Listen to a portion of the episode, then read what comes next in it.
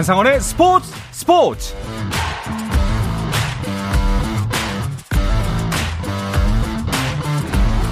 스포츠가 있는 저녁 어떠신가요? 아나운서 한상원입니다. 오늘 하루 이슈들을 살펴보는 스포츠 타임라인으로 출발합니다.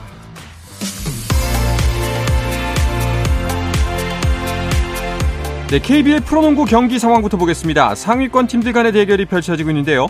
먼저 선두를 질주하고 있는 원주 DB가 상승세를 타고 있는 4위 서울 SK를 만났습니다. 경기는 현재 4쿼터가 막 시작됐습니다. 원주 DB가 64대 61로 석점 차로 리드하고 있고요. 이 경기도 흥미롭습니다. 2위 안양 정관장 대 5위 수원 KT의 대결입니다. KT의 허훈 선수가 오늘은 팀 승리를 이끌 수 있을까요? 경기는 현재 역시 4쿼터 막 시작됐습니다. 수원 KT가 80대 67로 13점 차 리드하고 있습니다.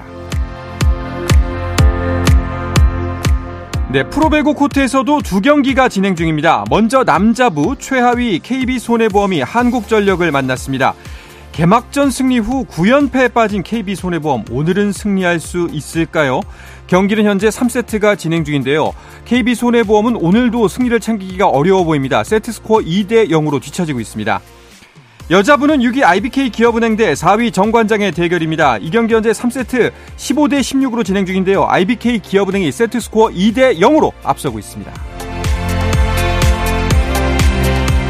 10회 연속 올림픽 출전에 도전하는 22세 이하 축구대표팀이 파리올림픽 아시아 최종 예선에서 이른바 죽음의 조에 편성됐습니다. 조별리그부터 한일전이 펼쳐지는데요. 이 소식은 잠시 후에 자세하게 전해드립니다. 프로야구 키움구단이 MLB 포스팅 시스템에 필요한 이정후의 의료 기록 자료를 KBO 사무국에 제출했습니다.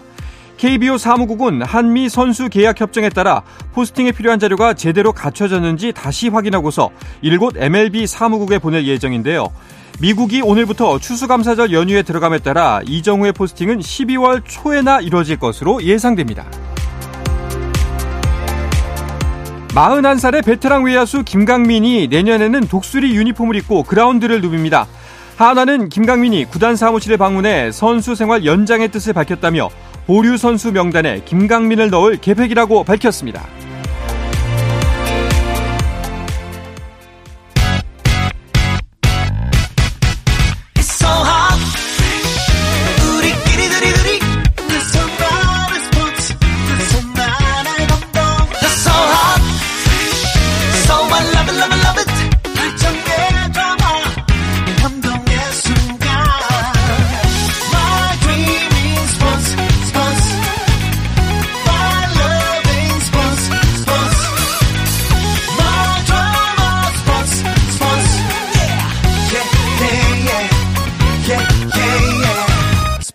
스포츠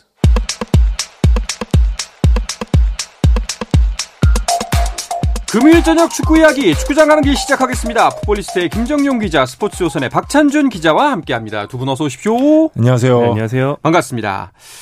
자, 한국 축구 대표팀의 2023년 일정이 막을 내렸습니다. 어, 기분 좋은 마무리였어요? 네, 그렇습니다. 어, 최근 2연전에서 16일에 싱가포르의 5대0 대승을 거뒀죠. 네. 홈에서 경기를 하고 나서 중국으로 건너갔습니다. 중국에서 21일 3대0 승리를 거두면서 요달 열린 두 경기는 이제 이전 전승 8득점 무실점으로 굉장히 좋은 결과를 냈고요. 어, 최근 5경기 19득점 무실점으로 계속 상승세를 타고 있는 클린스만 호의 모습이고 이번 경기를 끝으로 이제 올해 일정은 끝나고 네. 내년 초에 소집해서 카타르 아시안컵을 준비하게 되거든요. 음, 그래서 2023년 초반은 좀 안 좋았지만 후반기는 굉장히 기분 좋게 끝낼 수 있었습니다. 그렇습니다. 무엇보다 사실 중국전을 앞두고 우리가 걱정했던 지점이 이제 거친 중국의 경기 스타일 때문에 혹시나 부상 선수가 나오지 않을까 이런 부분에 대해서 걱정을 많이 했는데 다치지 않고 승점 3점을 가져왔기 때문에 더 다행이라는 생각이 들어요. 맞습니다. 이 중국 축구의 동의어 하면은 소림 축구가 있잖아요. 네. 그래서 이제 많은 팬들이 이제 이 부분에 대한 우려를 했는데요. 뭐 여러 가지 전례가 있었잖아요. 예전에 프랑스 월드컵 직전에 황선홍 선수가 다쳤다든지 아시안 게임 대표팀 평가전에서 뭐 엄원상 고영준 선수가 다쳤던 전례가 있어서 많은 팬들이 야, 이거 못 이기는 것보다 우리 유럽파 다치는 게 더 큰일 아니야라고 그렇죠. 생각을 좀 했었었는데 게다가 특히 또 호사다마라고 이렇게 지금 유럽파들이 몸 상태가 상당히 좋잖아요. 음. 이럴 때 부상이라는 게 좀 찾아와서 우리를 괴롭혔던 기억들이 많아서 많은 분들이 걱정을 했는데요. 기와 다르게 부상 없이 경기를 마쳤다는 점에 승리만큼이나 반가운 결과가 아닌가 싶고요. 사실 심판이 좀 초반에 판정이 오락가락해서 이게 좀 불안한데라는 생각 좀 했었는데 우리 경기력이 워낙 압도적이다 보니까 상대가 거친 파울할 수 있는 상황조차 주지 않았던 경기가 아니었나 싶습니다. 네. 근데 경기 보신 분들이 이렇게 느끼신 분들 많을 것 같아요. 예전에 한때는 사실 중국이 어, 뭐, 당연히 승패에 대한 걱정보다도 그래도 위협적인 순간이 있었거든요. 근데 예전만큼 투지나 실력이 느껴지진 않은 것 같더라고요. 네, 그렇습니다. 그러니까 기본적으로 거친 플레이를 하든 어떤 식으로든 어, 한국을 위협하려면 네. 중국이 이제 따라잡을 수 있는 정도의 실력이 있어야 되는데 음. 사실 요즘 중국 축구의 분위기가 그렇게 활력이 있지가 않습니다. 네. 최근에는 뭐 이를테면 시진핑 국가 주석이 자기 대표팀 경기 결과를 바로 직전 열린 경기인데도 모르고 있을 정도로 중국 축구 전반적으로 이제 국가적인 관심과 지원을 받지 못하고 음. 오히려 축구계를 뒤집으면서 그 부패 척결을 우선시하는 그런 분위기거든요. 그러니까 전반적인 국가적인 모멘텀이 좀 꺾였다고 볼 수 있어요. 어. 그런 분위기 때문에 새로운 재능들이 발굴되지 않고 굉장히 익숙한 이름들이 경기에 많았는데 그건 다시 말하면 세대 교체가 안 됐다는 뜻이거든요. 그렇죠. 좀 오래 봐왔던 뭐 장림펑, 순커 이런 선수들 위주로 역시 나오면서 음. 좀그 선수들이 예전만한 기량이 아닙니다. 그래서 아까 이제 박찬준 기자 얘기해준 대로 한국을 상대로 거친 플레이를 한다거나 뭔가를 해볼 수 있는 정도의 전력 격차를까지 좁히지도 못했다 그런 경기였습니다. 뭐 지금 말씀하신 것처럼 사실 중국의 기세도 한풀 꺾였고 그리고 또 우리의 실력 수준 차도 꽤 많이 벌어졌다고 느껴지거든요. 특히 우리 팀 공격력만큼은 거의 뭐 아시아 최강 아닙니까? 그렇죠. 손흥민, 황희찬, 이강인. 제가 아마 중국 팬이라 그러면 이 세 선수만 생각하면은 답이 없을 것 같아요. 음. 수비 역시 마찬가지라는 생각이 드는데 지금 EPL 득점 3위와 6위 여기에 PSG의 뭐 핵심 공격수로 떠오르고 있는 선수가 지금 한국에 모여 있는 거잖아요.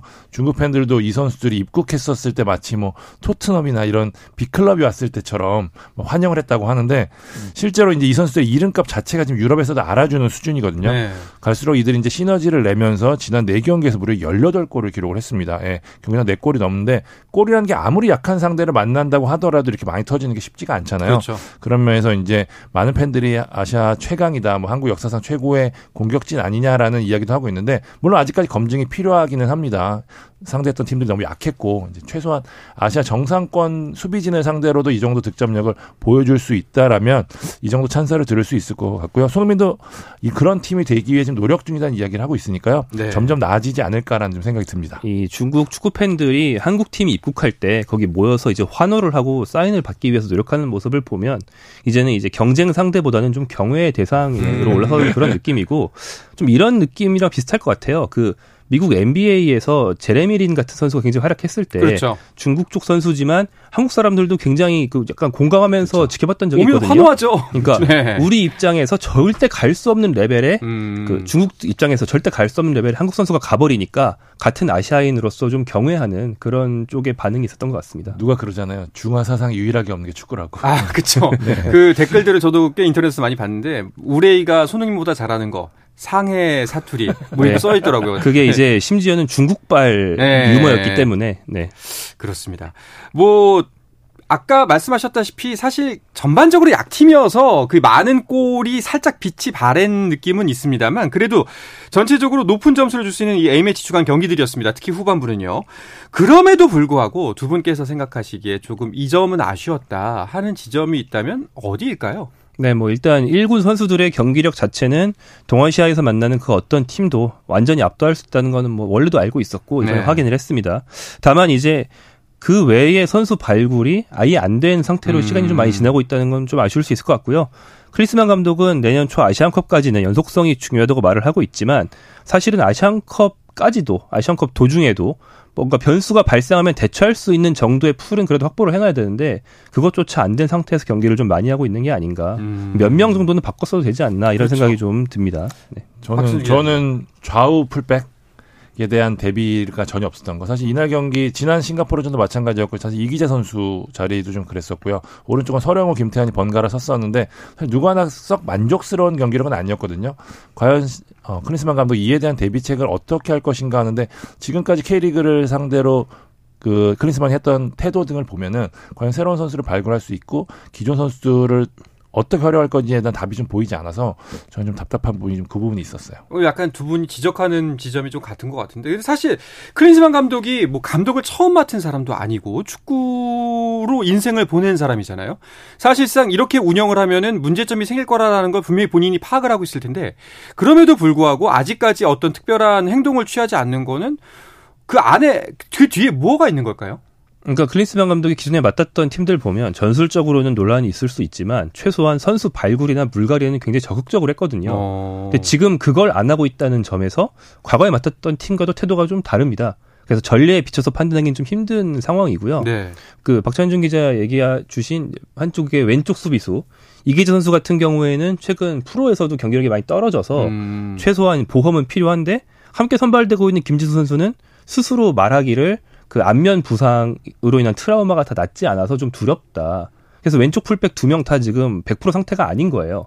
이런 상황이면 이제 그런 포지션은 분명히 대체 선수가 필요했는데 지금 좀 늦어지고 있는 거죠. 뭐 사실 클린스만 감독이 지금 계속해서 같은 기조를 유지하고 있기 때문에 그 아시안컵에서도 지금까지의 이 라인업이 크게 변화할 것이다라는 기대감은 안 주고 있거든요. 아마도 계속 이렇게 일단은 가지 않을까요? 맞습니다. 김정용 기자가 얘기한 대로 클린스만이 아예 10월 A 매치부터 천명을 했죠. 연속성에 대한 부분을 강조를 했거든요.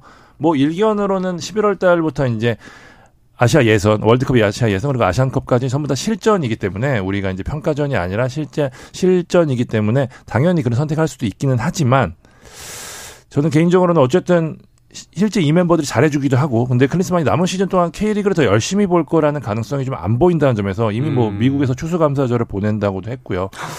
미, 이미 뭐 부상이 없는 한 현재 멤버가 아시안컵을 나간다고 봐야 될 것 같은데 그런 면에서는 아 부상자가 없어야겠다라는 기도를 해야 되겠죠. 네, 추수감사절도 보낸다고 미국 가셨군요. 네.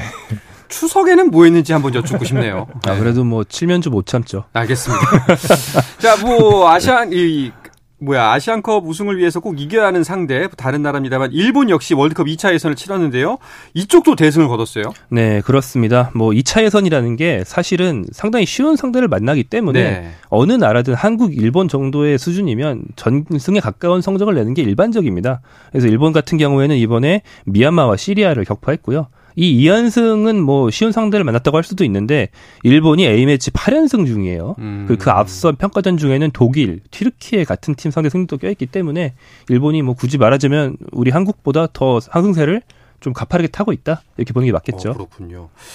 이번에 그 2차 예선을 쭉 짚어보면요. 조 1위를 할 만한 팀들이 사실 이변이 없었습니다. 대부분 승점을 쌓았어요. 맞습니다. 각조 1위를 좀 말씀을 드리면요. A조는 카타르, B조는 일본, C조는 대한민국, D조는 말레이시아, E조는 이란, F조는 이라크, G조는 사우디, H조는 아랍에미리트, I조는 호주예요. 그러니까 1승 1무를 거둔 이란을 제외하고 모든 팀들이 2연승, 압도적인 전력을 보여주고 있거든요. 그러니까 말씀하신 대로 조 1위를 할 만한 팀들이 지금 이변 없이 승점을 쌓고 있고요.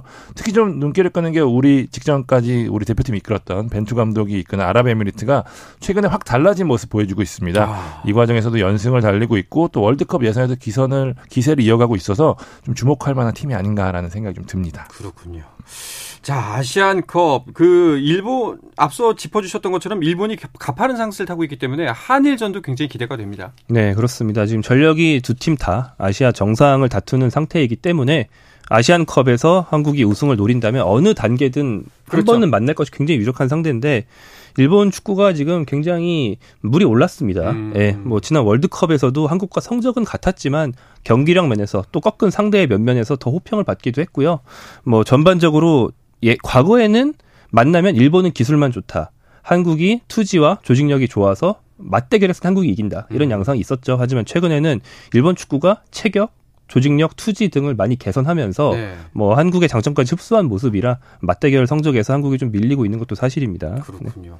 그렇다면은 뭐 의미는 없지만 가장 재미있는 만약에 베스트로 베스트 전력으로 한국과 일본이 지금 막 대결을 한다. 그러면은 두 분께서는 어떻게 승패를 예상하세요? 이게 커뮤니티의 대표적인 떡밥 중에 하나거든요. 네. 베스트 전력의 한일 맞대결. 네. 왜냐하면 최근에 한 적이 없어요. 일본도 항상 전설의 일군이 나온 적이 별로 없고. 네, 우리도- 전설의 일군이라고 네. 하죠. 네. 네. 우리도 최근에 벌어졌던 한일전에서는 우리 뭐 손흥민, 김민재 선수 다 빠진 상태에서 뛰었었거든요. 제 개인적으로는 그래도 일본이 조금 우위에 있지 않나라는 생각이 드는 게 사실 지금 클린스마노가 좋은 모습을 보이고 있기는 하나 사실 자유도가 너무 높은 해조 축구에 가깝거든요. 사실 음. 이강인 선수, 손흥민 선수, 황희찬 선수의 개인기에 굉장히 의존한 축구. 네가 해줘. 네. 네. 예, 축구인데 그렇기 때문에 우리가 레벨이 높은 팀과 상대했었을 때 이게 과연 통할 수 있을까에 대한 의문이 있거든요. 말씀하신 김정용 기자 얘기한 대로 일본은 최근에 독일 튀르키예 같은 팀을 상대로도 압도적인 승리를 거두고 있을 정도로 조직력 이런 쪽 특히 최근에 거의 기복 없이 자신들이 준비했던 축구를 아주 일정하게 보여주는 수준까지 도달을 했단 말이에요. 물론 우리가 너무 즉흥적인 축구기 때문에 의외의 결과를 거둘 수 있는 가능성도 있기는 하지만 음. 저는 만약에 제가 도박사다 그러면 배당률은 일본한테 거는 게 정배라고 봅니다. 어, 어떠세요? 예, 뭐 사실 논리적으로 또 이제 이성적으로 보면 박찬준 기자가 설명해 준 내용이 대체로 네. 맞고 또 일본이 교체 카드를 어떻게 쓸지도 한국보다 더 정립이 잘 되는 게 사실입니다. 거기가 좀 A급 선수, 좋은 선수의 선수풀이 더 넓기 때문에요. 근데 굳이 이제 한국이 유리한 점 뭐 당연히 있는데 그걸 이제 강조를 해 보면 그래도 주전 베스트 11을 비교해 봤을 때는 가장 높은 레벨에 있는 선수들의 수준은 한국이 더 높죠. 음. 예, 일본은 손흥민 정도의 골잡이와 김민재 정도의 수비수는 없기 때문에 네. 뭐 이런 선수들 몇몇 요소 요소를 책임져 주는 선수들의 어떤 영향력으로 한국이 이제 베스트 11권의 어떤 능력 대결에서는 앞설 수도 있는 그런 여지가 충분히 있습니다. 알겠습니다.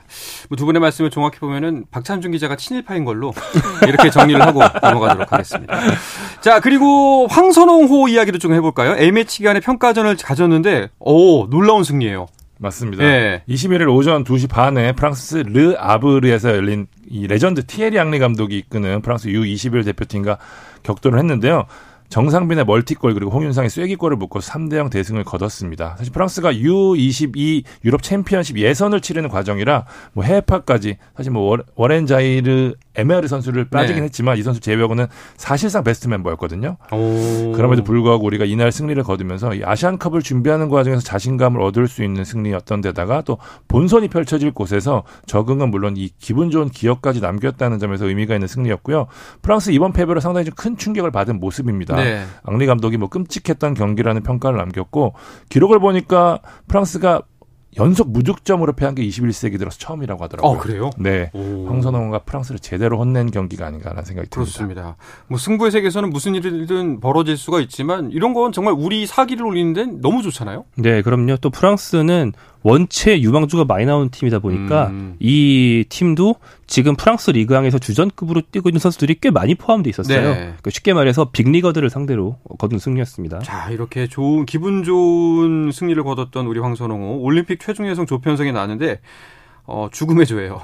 네, 어, 역대 이 U23 아시안컵 역사를 통틀어서 최고 죽음의 조로 될것아 같아요. 그래요? 한국, 일본이 한 조에 있다. 아. 이걸로 일단 우승 후보 1, 2순위가 같이 있는 건데 나머지 3, 4포트에서도 아랍에미리트, 중국이면 정말 그 각 포트에서 최고 팀이거든요. 네. 죽음의 조고요. 중국이 가장 약하다고 할 수 있고 아랍에미리트 역시 최근 이제 아까 박정준 기자 얘기해 주신 대로 A 대표팀에서 벤투 감독이 좀 회실 많이 했는데 그러면서 유망주 등용을 많이 했습니다. 음. 그래서 A 대표급 선수가 23세 이하 팀에도 많이 있어서 아랍에미리트까지 한국, 일본, 아랍에미리트 세 팀이 정말 치열한 경쟁을 할 그런 조 됐습니다. 그렇습니다. 뭐 우리만 죽음이 아니라 상대방도 죽음이니까요. 힘을 좀 내봐야겠죠. 알겠습니다. 자 A 대표팀과 22세 이하 대표팀 선수들은 A 매치 주간 일정을 소화하고 또 소속팀으로 돌아가서 각 리그 경기를 준비하고 있는데요. 특히 K 리거들은 시즌 막바지 팀 순위 경쟁에 집중할 예정입니다. 이 이야기는 잠시 쉬었다가 와서 계속해서 나누겠습니다.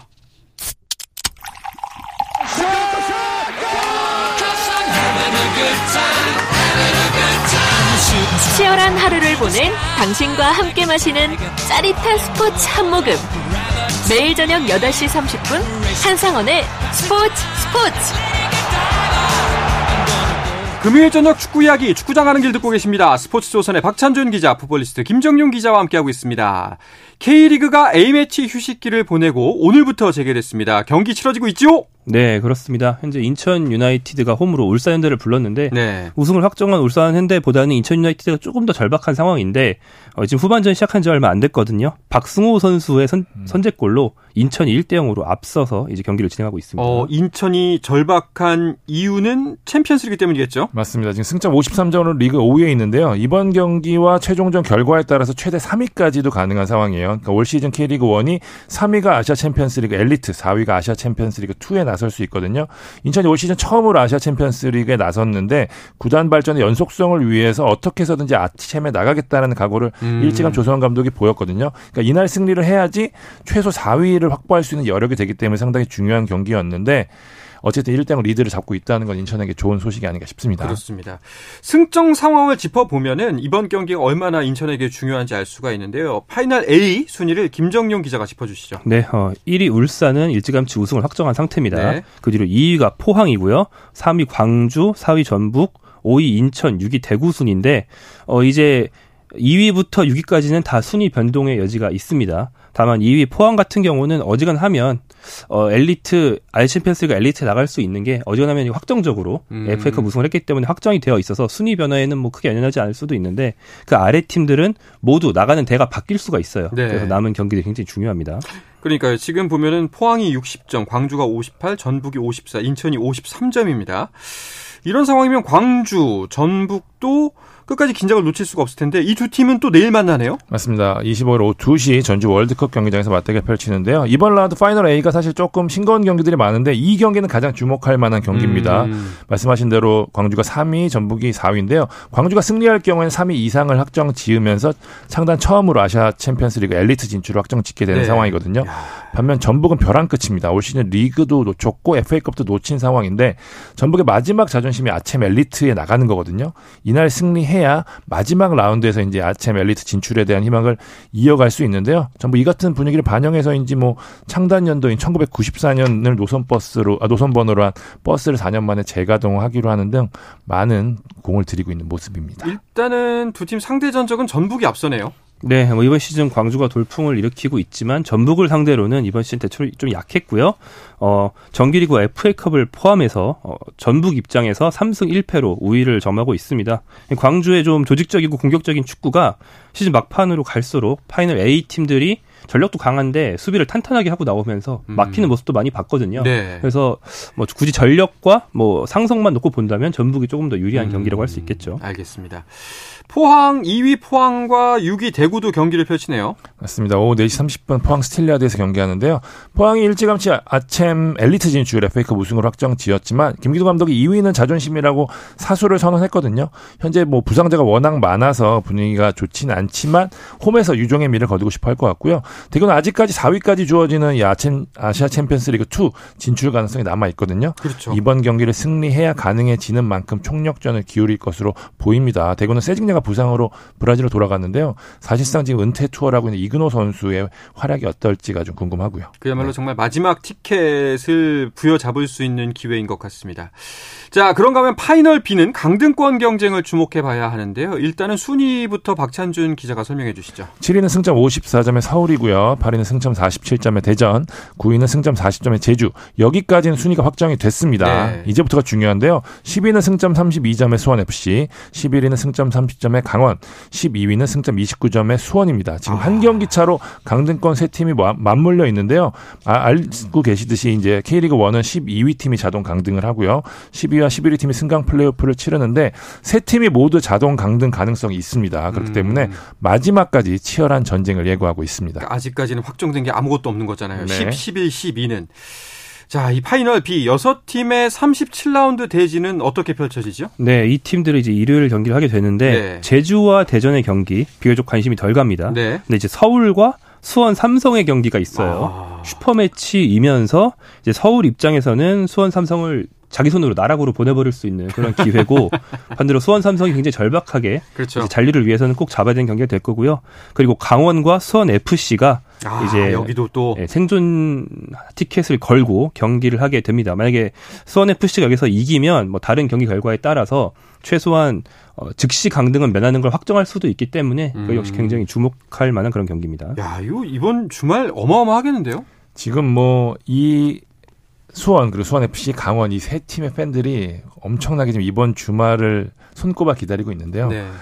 강원과 수원FC 경기는 말씀해주신 대로 수원FC가 승리하면 다이렉트 강등을 피할 수 있는 상황이 되기 때문에 상당히 중요한 경기고 강원이 또 승리하면 10위까지 올라갈 수 있어요. 밑에 뭐 슈퍼매치 얘기하면서 말씀을 드릴 수 있겠지만 이 경기에서 강원이 승리하고 수원이 패하게 되면 남은 한 경기에 상관없이 수원이 무조건 강등하게 됩니다. 물론 승점 차는 아직까지 뭐 산술적으로 계산이 남아있긴 하지만 다득점에서 10골 이상의 차이가 나거든요. 아. 그러니까 사실상 강등이 되는 경기이기 때문에 이 경기도 상당히 수원 팬들 입장에서는 중요하게 볼 수밖에 없는 경기거든요. 네. 그렇지만 최근에 수원 FC 분위기가 썩 좋지는 않아요. 물론 경기력이 나쁜 것은 아니지만 최근에 승리하지 못하는 기간이 좀 길어지고 있고요.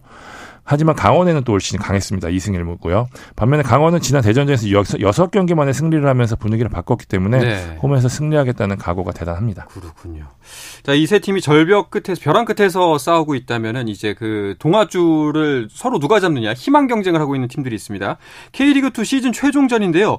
최종전에 가야지만 우승팀이 가려지는 상황이네요. 네, 그렇습니다. 부산과 김천 중에서 이제 우승팀이 가려지게 되는데 최종전이 26일 열립니다. 이 경기에서 이제 어느 팀이 우승을 할지 우리가 볼 수 있을 것이고 음. 원래는 부산이 조기 확정을 할 수 있을 듯 하다는 기대를 스스로 해서 어, 굉장히 몇 주 전부터 음. 이번 주일까 이번 주일까 많은 기대를 걸었는데 막판에 부산이 그 정도로 탄력을 받지 못하고 또 네. 추격을 받으면서 다 무산돼 왔거든요. 아, 마지막 라운드까지 몰렸기 때문에 이번 진짜 절박하게 우승 확정을 위해서 달려가야 될 거고 아무튼 1위가 부산이기 때문에 최종전에서 승리를 하기만 하면 자력으로 우승을 확정할 수 있게 됩니다. 아니, 근데 K리그 2에서는 그 4위 경남이 최종전 앞두고 설기현 감독에게 결별을 통보했다고 하는데요. 이거 좀 이례적인 거 아닌가요?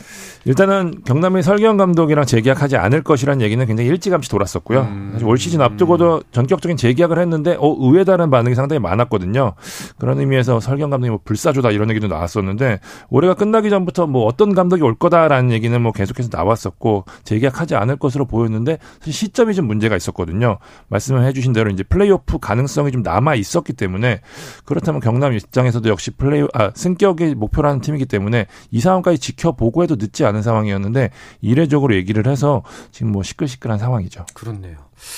알겠습니다. 자, 그러면 K리그2 최종전 전체 대진을 짚으면서 오늘 이야기는 마무리할까 합니다. 김정용 기자가 짚어주시죠. 네, 어, K리그2 최종전은 말씀드린 것처럼 이제 일요일에 열리게 되는데요. 김천과 서울 이랜드, 김포 대 경남, 부산과 충북 청주, 부천 대 전남, 성남 대 안산, 안양 대 천안 경기가 기다리고 있습니다. 그렇습니다. 자, K리그 파이널 B도 그렇고요. K리그 2도 그렇고요. 정말 이번 주말은 축구로 강추위가 몰려온다고 하는데 아마 축구장만큼은 정말 후끈후끈할 걸로 예측이 됩니다. 자, 이야기를 끝으로 이번 주 금요일 저녁에 축구 이야기 축구장 가는 길을 마치겠습니다. 풋볼리스트의 김정용 기자, 스포츠 조선의 박찬준 기자와 함께했습니다. 두 분 오늘도 고맙습니다. 감사합니다. 네, 주말 스포츠 스포츠는 9시 20분부터 함께 하실 수가 있습니다. 저는 월요일 저녁 8시 30분에 돌아오겠습니다. 한상원의 스포츠 스포츠!